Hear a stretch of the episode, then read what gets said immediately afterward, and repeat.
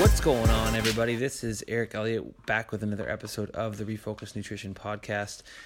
This week we have on a very special guest. He's a returning guest. I think he's the very actually returning guest. He's my nutrition coach as well, and that is uh, CEO and founder of Nova Three Labs Nutrition or Nova Three Labs in general, uh, Mike Castelli. Um, Mike is on this week, guys, to talk a little bit about performance enhancing drugs and the sport of CrossFit. Um, some of the things that I thought were interesting was really the discussion around why you take uh, performance enhancing drugs to begin with, but also his assertion that it's really not the professionals that are taking it as much as you possibly thought. It's actually a lot of recreational athletes uh, that are taking it, um, which I thought was very interesting and something that I haven't seen, but I'd like to see uh, play out and see what that looks like uh, around, I guess, around the sport. Um, but as I sit here recording this, it is the second day after the CrossFit Games this year, and lo and behold, Matt Fraser and Tia Toomey are the fittest people on earth again this year. Um, some things, obviously, like it's great to see. It was really awesome to see some of the memorable moments with matt and Tia uh, competing, and Noah gave Noah Ohlsen gave matt a real run this year, which was super awesome to see.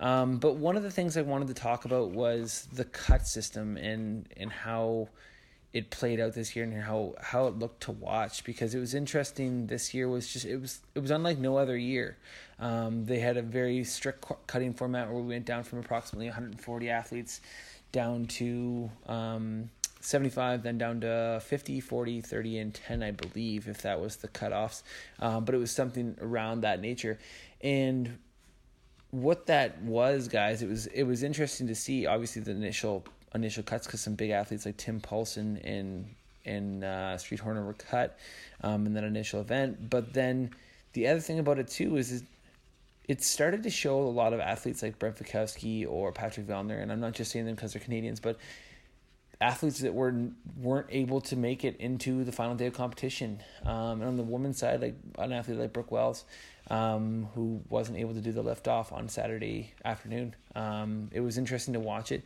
The reason I bring this up is because the CrossFit Games are supposed to be a test of fitness. It's supposed to be a test to showcase who is the fittest on earth. Now, the ranking at the end of the day manifests where you are in the fittest. So, if you finish 15th, you can claim you're the 15th fittest woman on earth. If you finish 10th, etc., etc. However, if you didn't make it till if you didn't get to do all of the if you didn't get to do all of the tests, you essentially don't get to say that you've done everything, right? Conceivably, if Brooke Wells would have done the event, the lift off, the clean on Saturday evening or afternoon, she probably would have been able to clean 215 pounds and beat a couple people who weren't able to get there, like Haley Adams, for example she probably would have moved up from her current placing. And that stuff matters when it comes to athletes actually, you know, going to sponsors and trying to get more money so that they can make this their professional careers. I think that's a super important thing that we often we often don't actually look at because these a lot of these people are taking it and trying to earn enough money so that this is their job. I know it's boohoo, like, you know, poor me, I can't make a, my life a professional career as, of working out, but the, it is a super important thing to keep in mind. The other aspect, and I think this is something that we need to look at over the next year and see if Dave Castro and team are going to change it, is do we need to have cutoffs this fast, this quick? So, what I mean by that is, again, the CrossFit Games is a test of fitness. So, in that test, guys, could you imagine any other avenue where if you were taking your driver's license test and you had five questions to start off with, and if you didn't score a certain point on the first five, the other 80 you wouldn't be able to take, or however many? That's essentially what the CrossFit Games are. If you can't get past the first few tests, it doesn't matter how fit you are, right? And that and that kind of sucks. I mean, it is what it is, but you know, if you are really strong and you can typically, you know, average out the rest of the things, you actually couldn't manifest that strength at any point. It just seems a little bit ludicrous to think that you aren't able to test out your strengths showcase everything that you have to offer because you were only able to take one portion of the test. It seems a little bit odd. And the ordering of it seriously matters. So that's something I like I like to to see change. It may or may not change. Um, obviously, Dave Castro is not listening to this and thinking what I want to to hear by any means or what I want to see.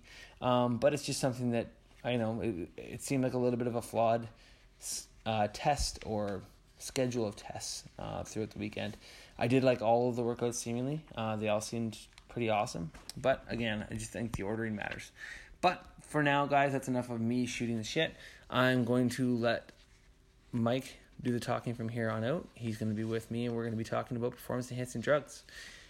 Stay tuned, guys. Uh, next week we have on James Fitzgerald with a nice episode talking about competition. Take care, guys. Enjoy the episode. Awesome, and welcome back to the show again. We have this, week we have on uh, my nutrition coach, and a this is the first time we have a returning guest. We have uh, CEO um, Mike Castelli of uh, Nova Three Labs. He, uh, as I mentioned, he's my nutrition coach, and we I wanted to talk to Mike a little bit about the uh, PED realm of CrossFit uh, specifically, just because there's been so much that's gone on uh, over the last, I would say, a couple years. Basically, the since Ricky Garard was caught uh, cheating two years ago, and it's it's been going on ever since. And CrossFit's trying to you know pin down more of this and harken down and a little bit more on the cheating. Um, and rightfully so. I think that's a great avenue to go down. Um, but there's, as all things and all programs, when you initially put it in, there's some things that need to be ironed out and aren't perfect right away. So I wanted to to chat with Mike about it because there's so many things um, that I think are good about the the value of trying to to cut out cheating within the sport, but at the same time, there's still some loopholes, especially with the science that's changed uh, with PED testing. So, welcome back to the show, Mike. Um, we were talking a little bit off air to start with, um, but let's talk a little bit about the history of PED performance within CrossFit because I think that's one thing that people who aren't into CrossFit watch it and they say, well, everybody's using, Rich is using, you guys are using, everybody must be using. And then when Ricky got caught, it was like, told you so. Um, you've been around since like the start. Mm-hmm. What's your perception on it, I guess, to start off with in terms of the the amount of cheaters, if you will, quote unquote?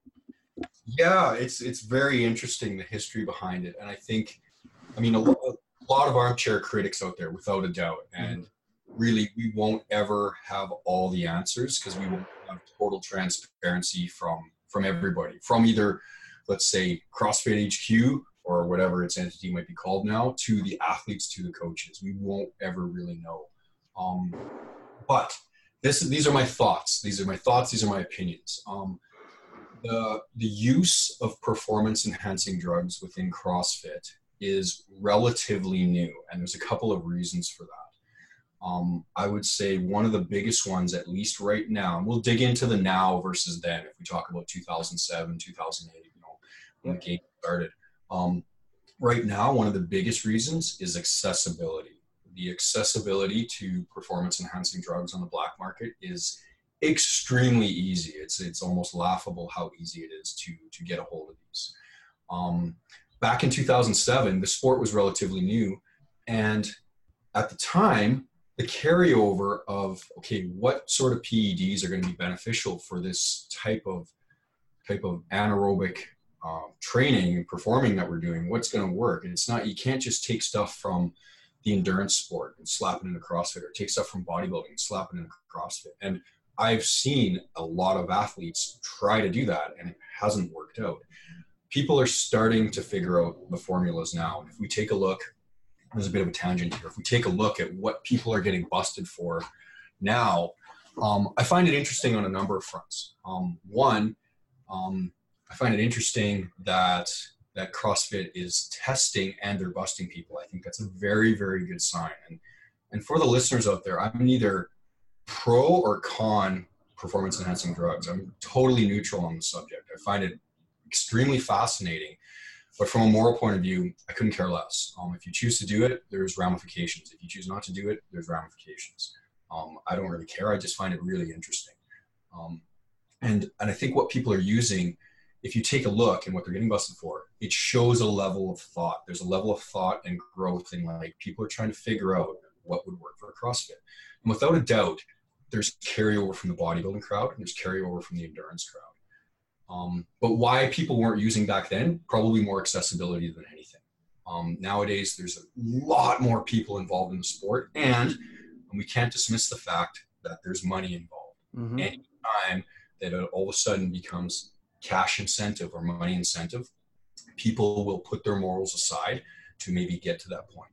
And despite the recent changes in sort of the structure of the season of CrossFit, there was a time when if you made it to the games or you just made it to regionals, that could be a ticket to a career within the sport. You could sell yourself on social media, you could promote yourself.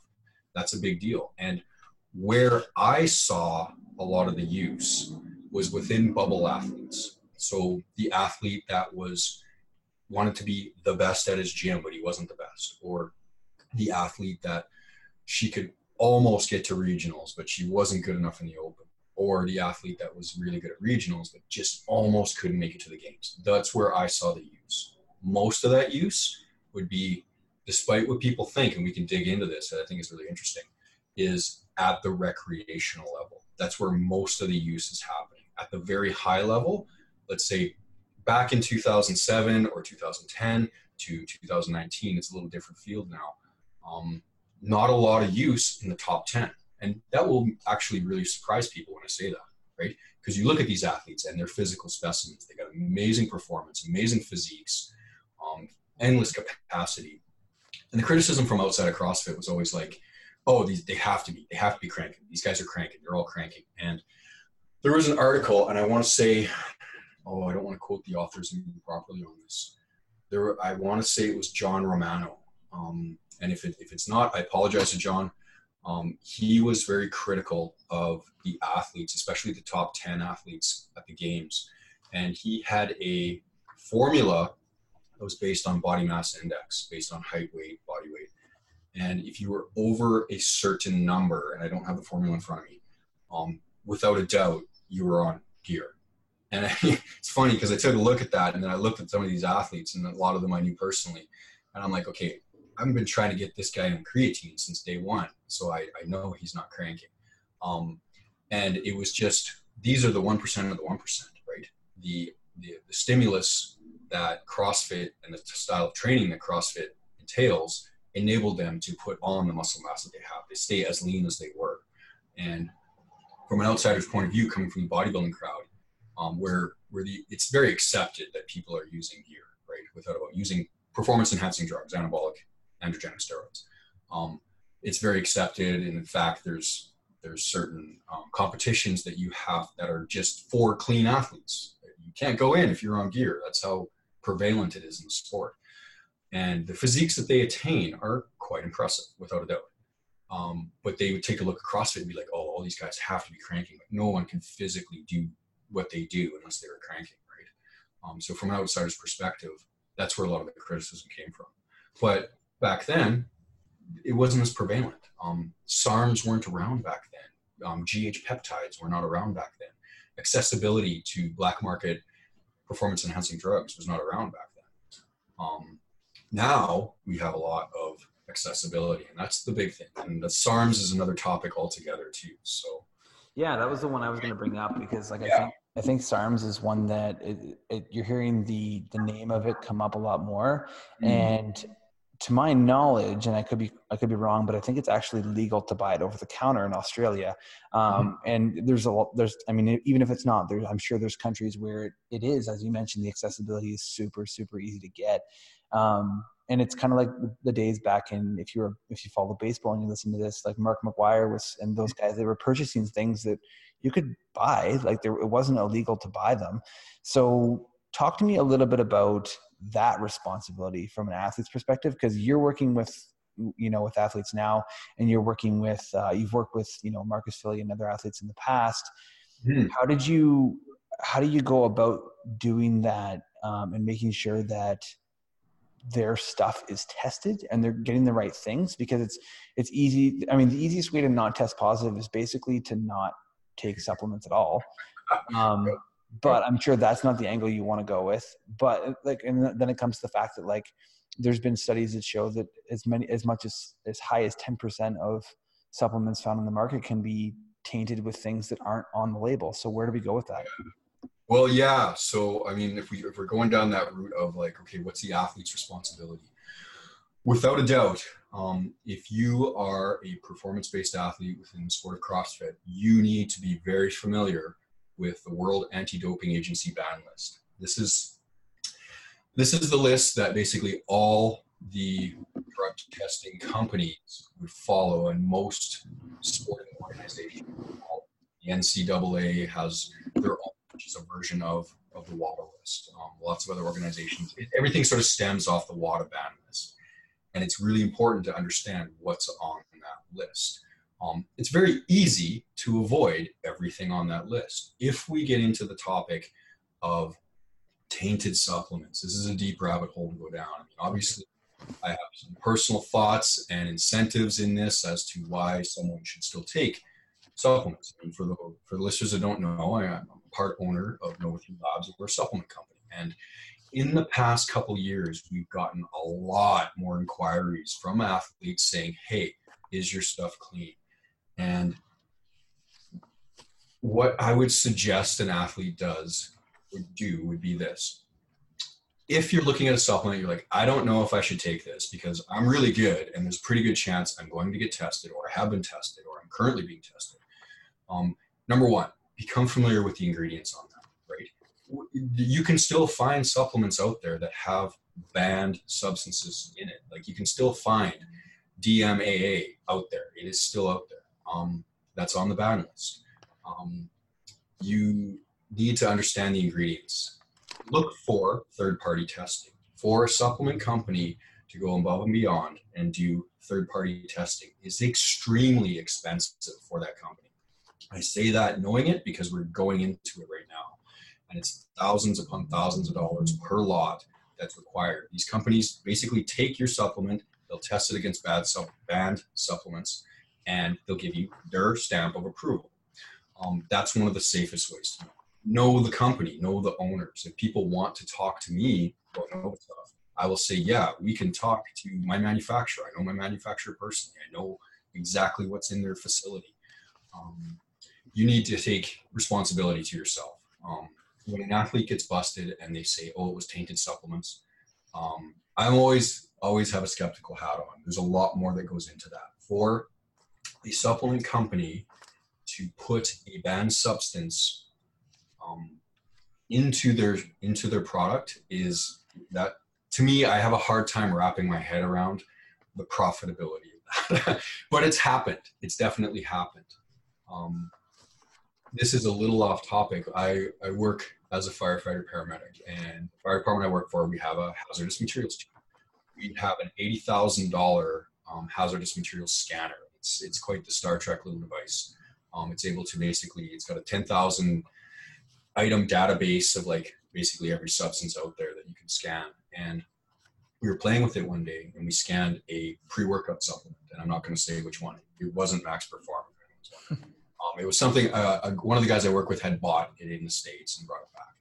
Um, not saying that the US is a bad place. Um, Health Canada has some different versions of, of what we can sell here. Um, we scanned it and it came up with synthetic testosterone. It was in the pre-workout. And I was really surprised by that. It's pretty rare that that will happen, but it does happen. So when you hear that 10% number, I'm not surprised. Um, in the early 2000s, um, late 90s, it was not unheard of for a lot of supplement companies to be putting pro hormones into their supplements because they worked and they worked really well. And if word of mouth got out that, hey, I just put on like 10 pounds within like 10 pounds of lean muscle mass within like 60 days using this stuff, that's that's a big deal. Um, but it's it's the risk to benefit for a supplement company is outrageous. Like the risk is massive compared to the benefits. So I'm I'm always surprised to hear it. Um, the cost would be expensive. The the risk would be enormous. Stuff like Ostarine um, to buy in bulk is not cheap. Rad 140 is not cheap. Synthetic testosterone is as cheap as it is. It's still not easy to to import that from China or Russia. Like there's still it's still a problematic thing for lots of lots of um, black market producers to do. So, so it's crazy. It happens, but honestly, that's probably mostly a legal defense on an athlete's part when they say it's the banned substance substances. They're looking for a way to clear their name or to pass yeah, one of the things actually that I was listening to the uh, Stronger by Science podcast with uh, Greg Nuckols, and I can't remember their co-host to be honest with you right now. But um, one of the things he mentioned was that if you're worried about that being, and you want to use that as your defense, never quite finish your supplements. Always have something that you can test because you're still going to get if you're if you pop for mm-hmm. whatever it happens to be in said supplement, at least you can prove that you didn't purposely ingest it if that's yeah. I mean, that's a way to protect yourself as an athlete. You're still going to get bans. Like there's there's still yeah. going to be a sanction for, for it because you have to be responsible for what went into your system. But at least that safeguards it in some way, shape, or form. Um, so that's, that's actually really that's some pretty solid advice, actually. Yeah, I mean, I've I've never, thankfully, um, as a coach or an athlete, had to go down that legal legal loop of that. Um, so I've I've never sort of gone down there. That would make sense if you had some left um, it would be able you'd be able to test it, right? Yeah, and that's one of the things to, to bring up. Um, like I think that it, it became it became present of mind where I wanted to talk and explore this a little bit more when Ellie Kabord uh, of CrossFit Mayhem. Um, I can't remember which team she po- she tested positive on, but she's been with Rich Froning for years, um, and she tested positive of the Reykjavik uh, CrossFit Championship, and you don't, to my knowledge, have heard her sanctioned yet, but she she had that route. She went the route of complain, or claiming that she had contaminated substances uh, or uh, I believe supplements. yeah I believe it was um, I, I I might be wrong on this. I'm going off the top of my head. Someone actually sent this to me a little while ago, and I hadn't heard about it. I believe it was um, she got tested. She got tested positive for clenbuterol metabolites, and she said it was from the food that she ate, and that's that's actually a topic in and of itself. Clenbuterol in meat products. Um, is it an issue? Um, yeah, it's an issue. There's still so. So for those that don't know, um, clenbuterol is is a beta two agonist. So it's similar to things like Ventolin or albuterol. Um, causes bronchodilation, um, affects affects some of your your cardiac receptors, increases your heart rate, your metabolic rate um, traditionally used as a quote unquote cutting agent within the bodybuilding community uh, because it's thermogenic, because it increases your basal metabolic rate. You're expending more calories, so it's used as a cutting agent. Um, why someone would use that in a sport like CrossFit is a little bit beyond me. Maybe there's something I don't know about the sport. I like to think I know a little bit about CrossFit um, and performance.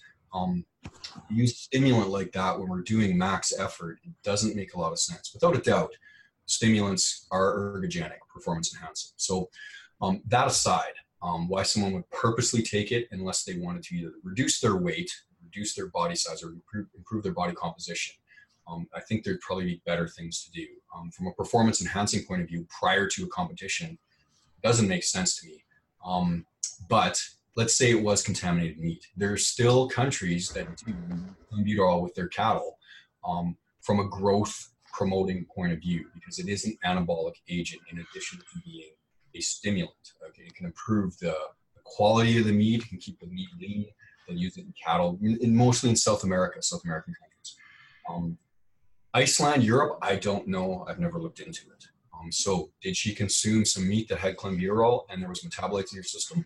Maybe half life half life of clenbuterol off the top of my head um, is pretty short. I think the detection time is about four or five days. It's in and out of your system pretty quick. So she should have been able to trace back to exactly what meal she had if it was the meat. Um, I never did follow up on the, on the whole thing. I, I, saw a little bit of the video that she was on Rich talking about. Um, so that's that's my thoughts on that. Um, yeah, and there's there's more there's more investigation going into it as well, and I think that's one of the things that you know, athletes are starting to have to take a bigger responsibility than even that. Like, like I'm sure it's very possible that, like you said, the shelf, the detection um, time for her could have been that four days that she had it when she was Iceland. But you know, it, the the onus might be on you now to say you need to make sure you know where your food's coming from when you go to these countries for it. And the other thing I think I heard Pat Vellner talking actually on the podcast. He was talking about performance enhancing drugs, and he was talking about just knowing where everything that's going into your mouth is coming from. Like just he was talking about the idea that given a water bottle from a, a volunteer at the games and about to drink it and being like, oh shit, was it was that sealed? Was it sealed before they were, before they gave it to me? Because like there could be not that a judge would want to do that, but like a volunteer, a judge could tamper with it, right? And even myself, like I was just thinking the other day, I I went to go, to to go put BCAAs in before a workout, and I had the same container as someone else at the gym, and I grabbed the wrong one and put it in there, and I'm like, shit, like not that I'm being tested, but if I was being tested, this could be a very easy way. If the, if that person was using, there's no way for me to have known other than the old, oh, I don't think they would cheat kind of scenario, right? Yeah. Well, I mean, yeah, you just you just never do know nowadays, and I mean, like I said, there's there's a lot a lot to be gained by winning some of these competitions. Um, there's, there's a lot more to be lost, but I mean, yeah, it's it's hard to say. Hard to say. So, without going too too crazy, you mentioned off the top that you know the the science behind it and kind of getting. I mean, there's to my knowledge, maybe there is one, but there's no Lance Armstrong within the CrossFit world right now that's has is undergoing such a crazy doping program that we don't know. Maybe there is, and we find out in five years. However, for the time being now, what has been the biggest changes in terms of the drugs that you're seeing or that people would be using, and what are the ones that would be beneficial that most people in CrossFit would be taking? Are they the ones that you're necessarily seeing that people are popping for? Yeah, but that's a good question. So, I mean, as a disclaimer, um, just because I'm about to say, okay, these are the ones I think are beneficial, these are the ones I think are not beneficial, that's not a green light for anybody to run out and try it. Um, getting into so as, as a little bit of due diligence here, um, none of these are benign substances. Whether we're talking about SARMs, and we'll talk about the legality of those. Um, we'll talk about um, you know the anabolic androgenic steroids. These are not benign substances. Do they work? Yeah, they work really well. Some of them work really well. But without a doubt, when you start to mess with your endocrine system, that's a path if you go down you might not come back from there's going to be long lasting negative effects from this these are not to be taken lightly. And that's one thing i see nowadays. Um, back in the late 80s early 90s um, people understood that this was shit that could fuck you up. Um, it was hard to get a hold of. Um, if you did um, chances are it was real. And it wasn't black market. It was just really expensive but it was like next level. Everyone I see a very lackadaisical attitude towards these. And I think people need to understand that once you start to manipulate your hormone system, your endocrine system, um, you might have permanent negative changes. I just want to say that. So, um, some of the things that are out there that I see people doing, well, without a doubt, um, I'm seeing lots of different types of cycles. When I talk about a cycle or a stack, it's coming from the bodybuilding community where they'll take a bunch of different anabolic agents and stack them together. And these were mostly used for hypertrophy in the bodybuilding community.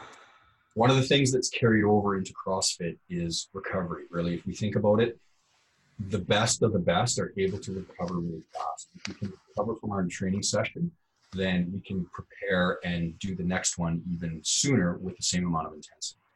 Um, I see people using things like test, exogenous testosterone it's not as common as you would think. It's very common within body but whether that's testosterone cypionate, testosterone enanthate, um, I did hear, now this was only third hand, so I don't know for sure. I did hear about a female athlete at regionals using a combination of testosterone cypionate. She was coached to end up changing that to testosterone propionate, so a shorter acting ester.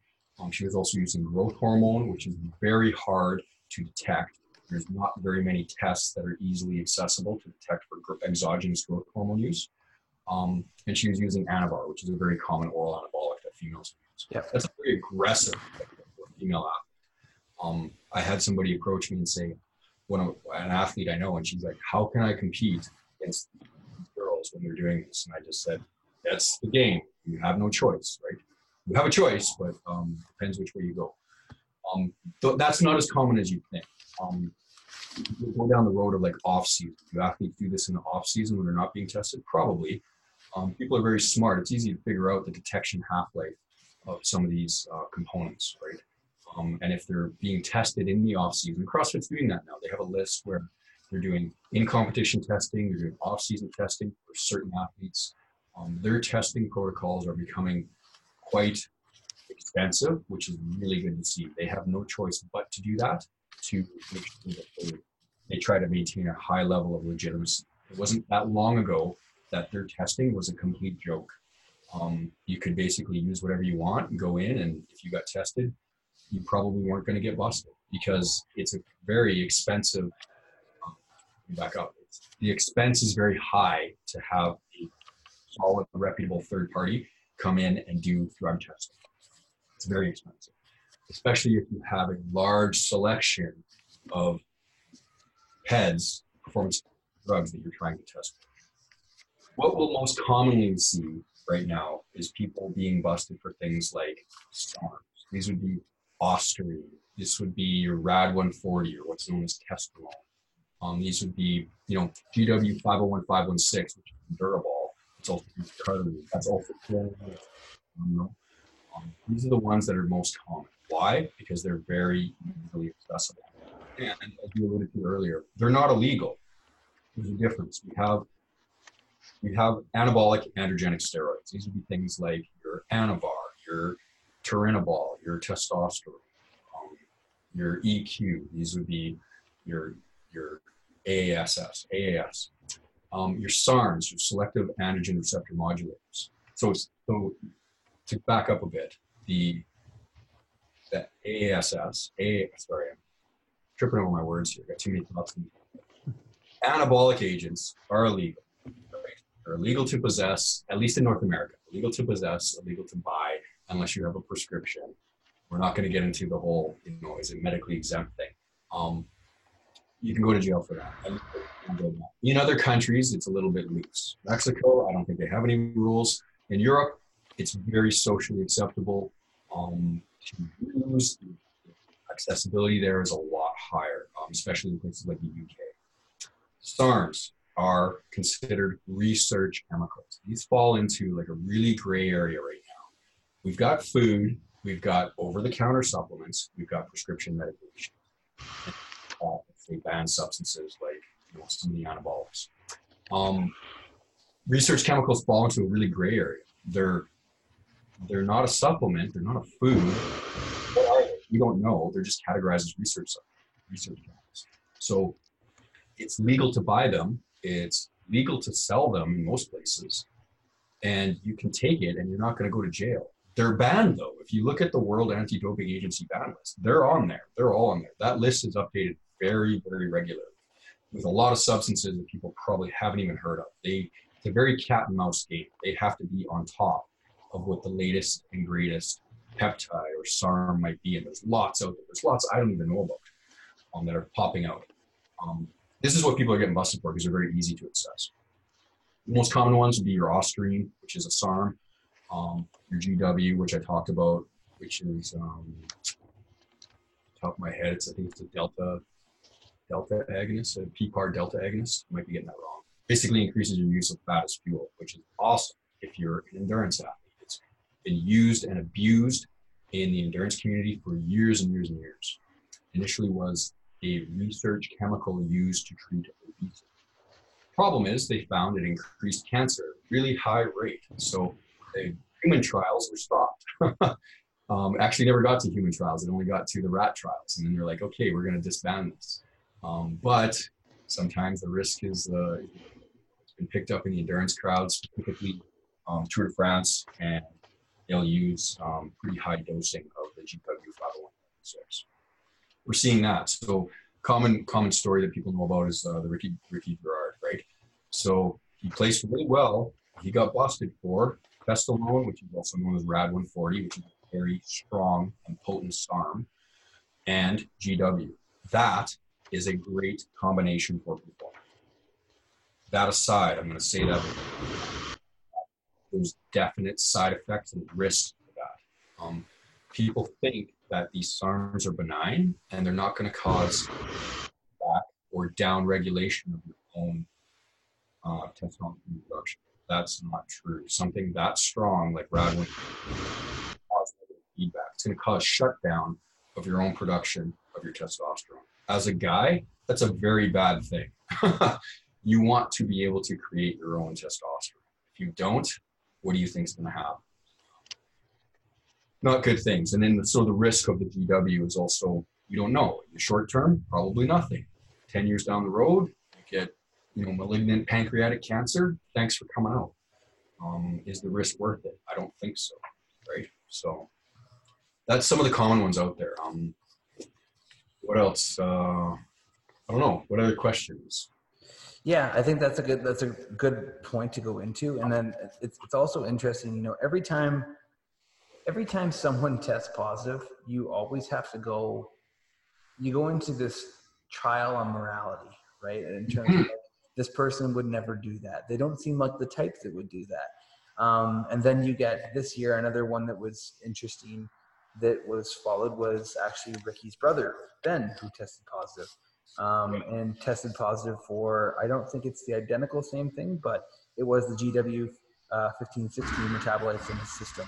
Um, and he basically came out and said that he he didn't do it. He doesn't not sure how it came into his system, um, along with a lot of other things that are interesting following on his his system that way. Um, and he's not sure how it got into his system. And obviously, that's I would say of, of the people who get caught, I would say at least 90% are the ones that are saying, you know, hey, like I have no idea how this got into my system. It's supplements, it's XYZ.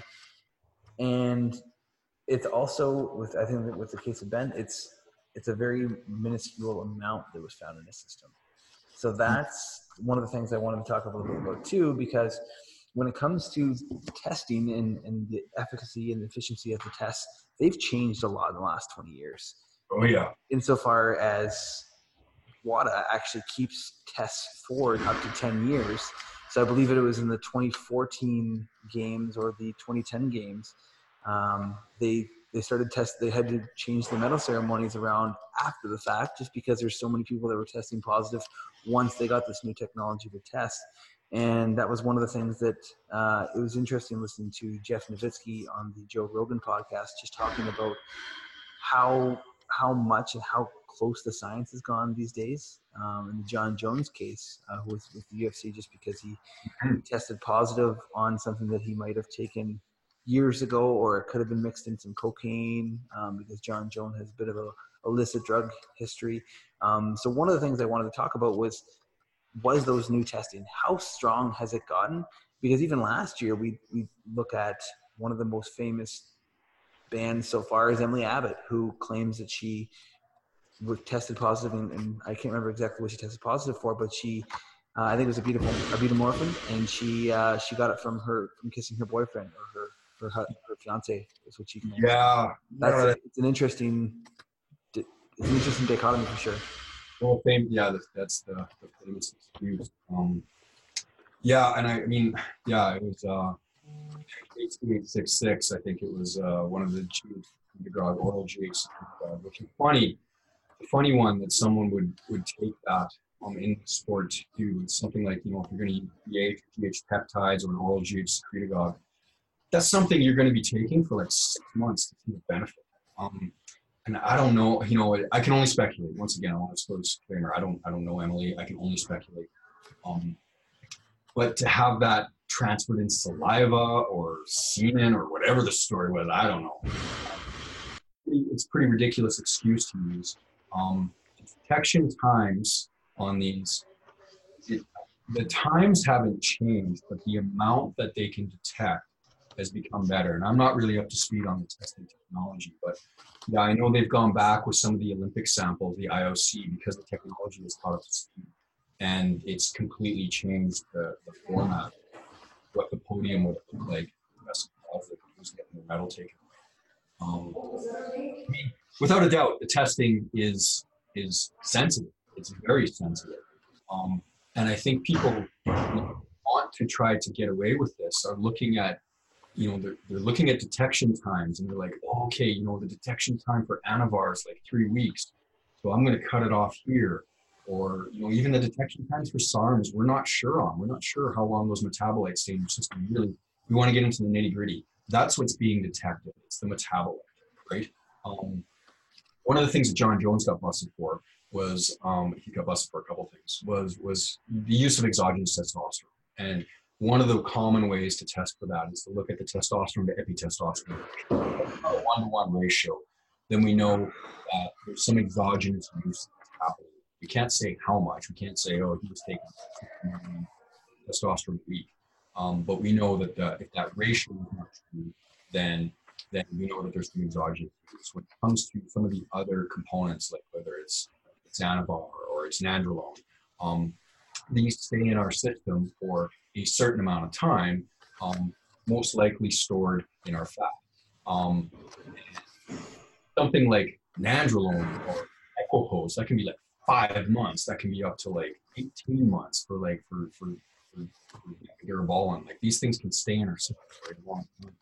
So if somebody's using this, they're like, oh, I'm gonna I'm gonna game this, and I'm gonna, I'm gonna do this cycle for like four months, and then I'm gonna be clean, and I'm gonna walk into you know a competition a week later, and I'll be fine.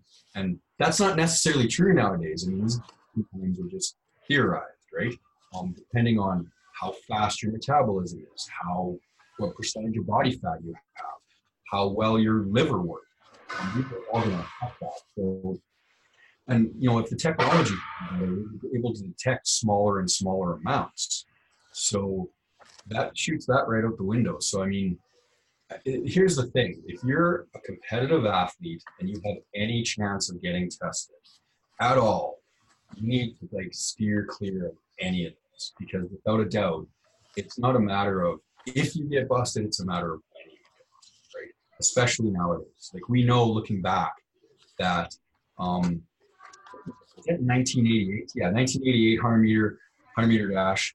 Um, ben Johnson got busted. We know now every single athlete on that line has used performance enhancing drugs. At that time, every single athlete was using drugs.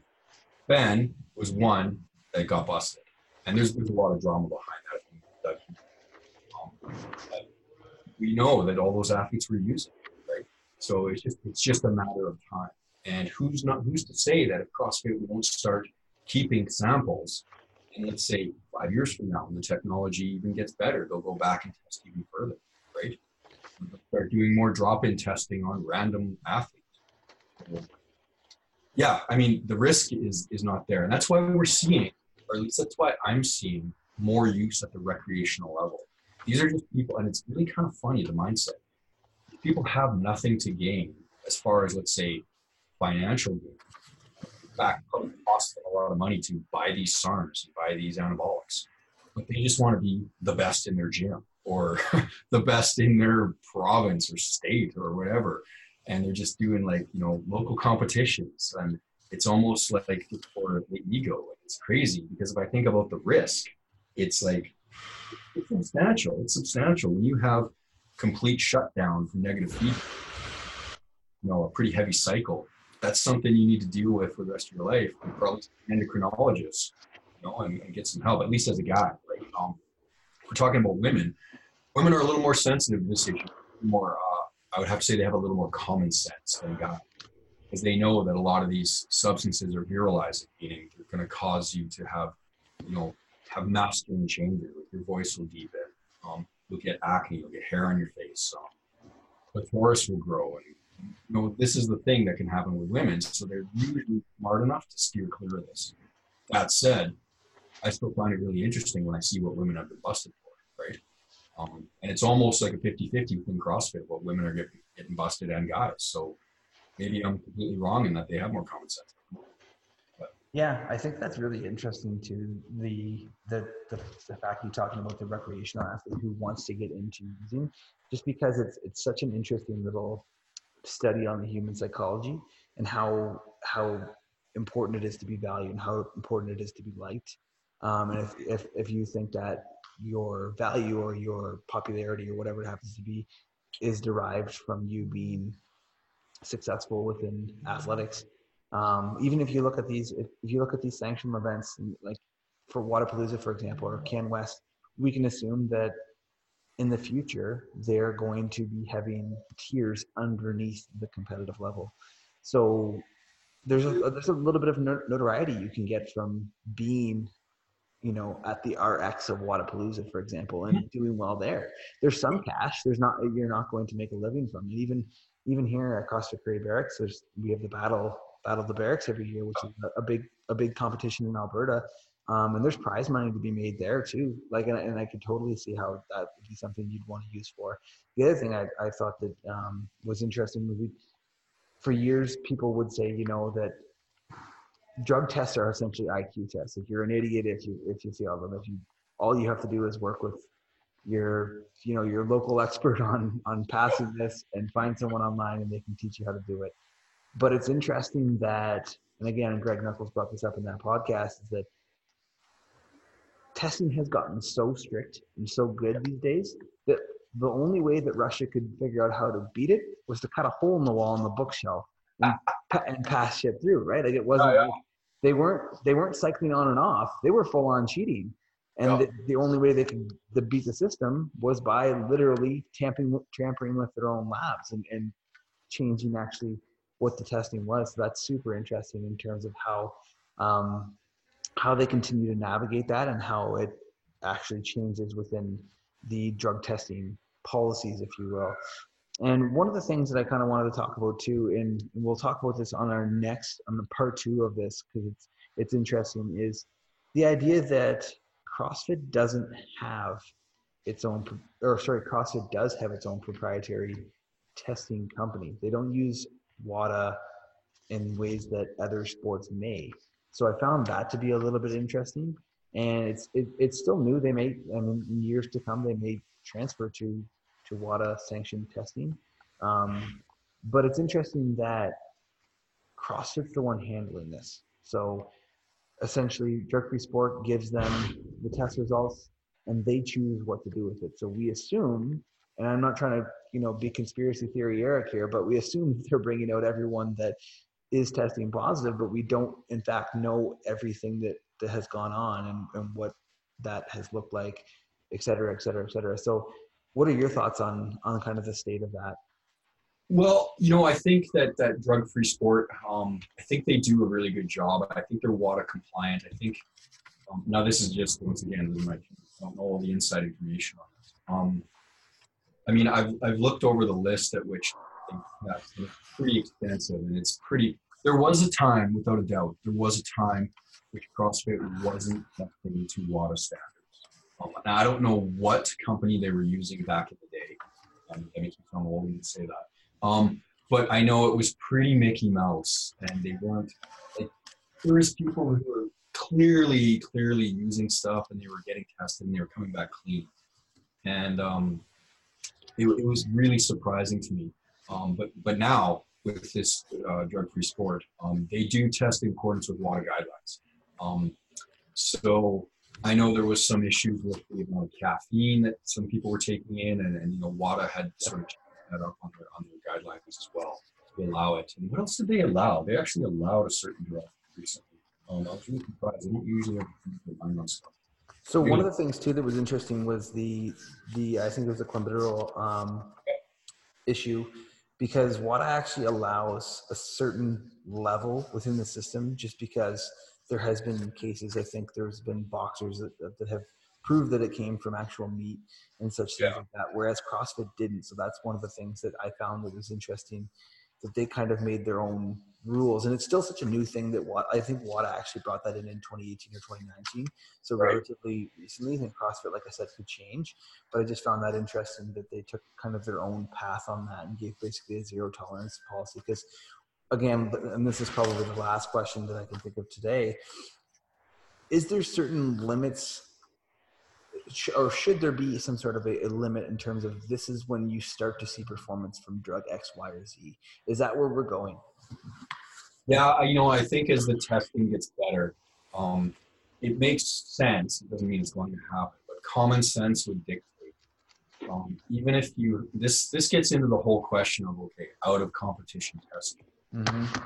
Someone, let's say, okay, let's have a scenario. Let's say an athlete out of competition does a really aggressive four month cycle of like some SARMs and some anabolics and makes a bunch of lean gains and performance enhancing and all that stuff. But then at the competition, they test and they are clean.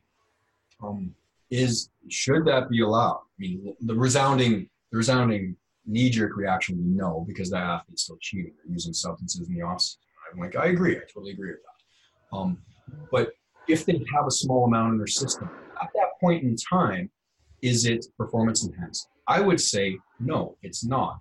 But because of what they've done for the four months previous, they have put themselves into a better performance position. So, I mean, I think it has to be, and I know I'm totally going off topic here, I'm not actually answering the question. Um, I think it has to be an all or nothing policy. Mm-hmm. We either have to have a zero tolerance policy where it's like out of competition, Christmas Day, doesn't matter. I'm going to come to your house and test you. If you have even a nanogram of something in your system, thanks for coming out. You're not competing at this level anymore. Or it has to be a doors wide open, come on in. Let's get animals in. Yeah. Yeah, exactly. I, I think it's really hard to have gray areas when it comes to this. There's lots of opinions and there's lots of more morality issues that are involved in this too. But if we're just coming down to what is fair, that's really what it comes down to. What is fair as far as performance goes? Um, you either have to be completely clean or you're not. Um, there's really no middle ground because the studies have shown that the athlete has that has done, let's say, a cycle of anabolics or performance enhancing drugs years previous still has an advantage over the athlete that hasn't because they're going to maintain that level of lean body mass if we're just talking lean body mass. Um, Absolutely. Done studies on that. They're like, yes, there is still is a positive benefit to that as far as performance. So even if you did a cycle of whatever four years ago, you're still ahead of the game as far as a clean, quote unquote, clean athlete yeah. really know nothing. Yeah. Yeah, I think that's really interesting just insofar as that, you know, people will try to compare, say, drunk driving, and you have, in Canada, anyways, you have your legal reference limit. I think it's 0.05 and 0.08. But it's driving a car drunk is not the same as testing positive because, well, you might blow 0.06 or, or sorry, 0.04 and below below the limit. Your decisions prior to driving that car don't necessarily impact what that blood decision or that what your performance is while you're driving. Whereas at that point, you need you need a certain component to actually make sure that you're in the right spot to perform that way. Yeah, exactly. And I think that if you if you're if you are way over those, or if you're sorry, like you mentioned, if you're if you're higher or you're testing positive, you know, just during the off season, you haven't you haven't necessarily done anything in competition, right? Like you're not competing at that point, so it's not necessarily the same thing.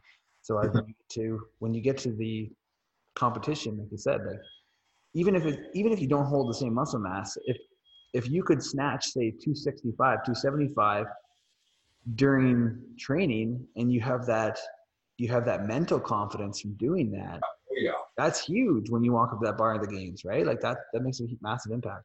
Oh, without a doubt. I mean, I think it's a very interesting thing that WADA's done as far as allowing a specific level of, of clenbuterol based on, you know, based on the fact that it still is in is in the food sources in, in the meat around the world. Um, I had an athlete recently that was competing in South American country, and we had to be really cognizant of that. and it was uh, and and and she would have been drug tested for that too. Um, and it was like, wow, like that's an actual issue, right? And it probably happens unintentionally to a lot of athletes. And mm-hmm. without a doubt, I mean, this is around, but there's probably been a lot of athletes, unfortunately, that have had positive tests and they were truly innocent, right? Where they they didn't actually knowingly take anything and whether it was accidental, like you said, it was the water bottle, or it was someone put it in there, um, or it was from a, from food source. Um, it can happen. Um, that's a that's a tough area to navigate for sure. That's that's the realm of the IOC and World Anti-Doping and that kind of stuff. But um, you know, it spins back to you as an athlete. You need to take the responsibility into your own hands and know what the heck you're taking. Like, you know, you don't just take a pre-workout because your body says it's cool. Like look at the ingredients read the ingredients. Um, information is free. There's no ingredient on a label that you can't google and figure out. Um, the sciencey goodness is not that hard to understand sometimes. You just got to google it figure it out. Yeah, and if you if you don't know, either ask your coach because there's a very good chance you're working with a coach at some at some point, or check contact CrossFit. Check yeah check and make sure that like that what you're taking is is good. Yeah, I mean drug exemption if you need one. Yeah, well, yeah, I mean that's that's a whole different thing too for the whole drug exemption. I think the only thing they do allow exemption for is is some of the beta two agonists like um like Ventolin. I do believe, and I could be wrong, that stuff like TRT testosterone replacement therapy for for the guys over forty, I think they're still pretty sticky with that. Um, I'm I'm not 100 percent on that right now. Um, yeah, I that's a whole different rabbit hole you go down to. It's a whole different route. Yeah, I had to deal with that a couple years back with some athletes, but um, and they're they're they basically take a no. It's like a um, it's all or nothing, right? Like they're they're very strict, which I think that's a good stance to take. I think if you as soon as you start to allow things, you give somebody an inch and they'll they'll want a mile, right? Yeah. Um, I think to have a zero tolerance policy is not a bad thing in the sport. So I agree. Yeah, I think that's enough to, to wrap up with today, Mike. I think I want to talk, chat with you again, um, maybe yeah. after the after the games is over, because like I mean, not to not to to really try to jeopardize or make any bold predictions, but it wouldn't be it wouldn't be surprising given the amount of people um, and the current the current change of the CrossFit season. If we see some more people who are testing positive at this year's games, we're going to have a ton of athletes there, and yes. a ton of athletes that got entry with just the open and were never tested at the open, right? Mm-hmm. So there's going to be some interesting cases there that there, there could be. I mean, I could be wrong. There could be nobody there. So the next one I'd like to chat about for sure is just going through and, and how we would build out a different policy, if we will, or anything that we would kind of change or add to the existing policy, um, whether that's appeals, et cetera, et cetera. We go down that rabbit hole again. Yeah, we'll do some uh, some post game analysis. I think it'd be good. Awesome. Well, thanks so much, Mike. Yeah. All right.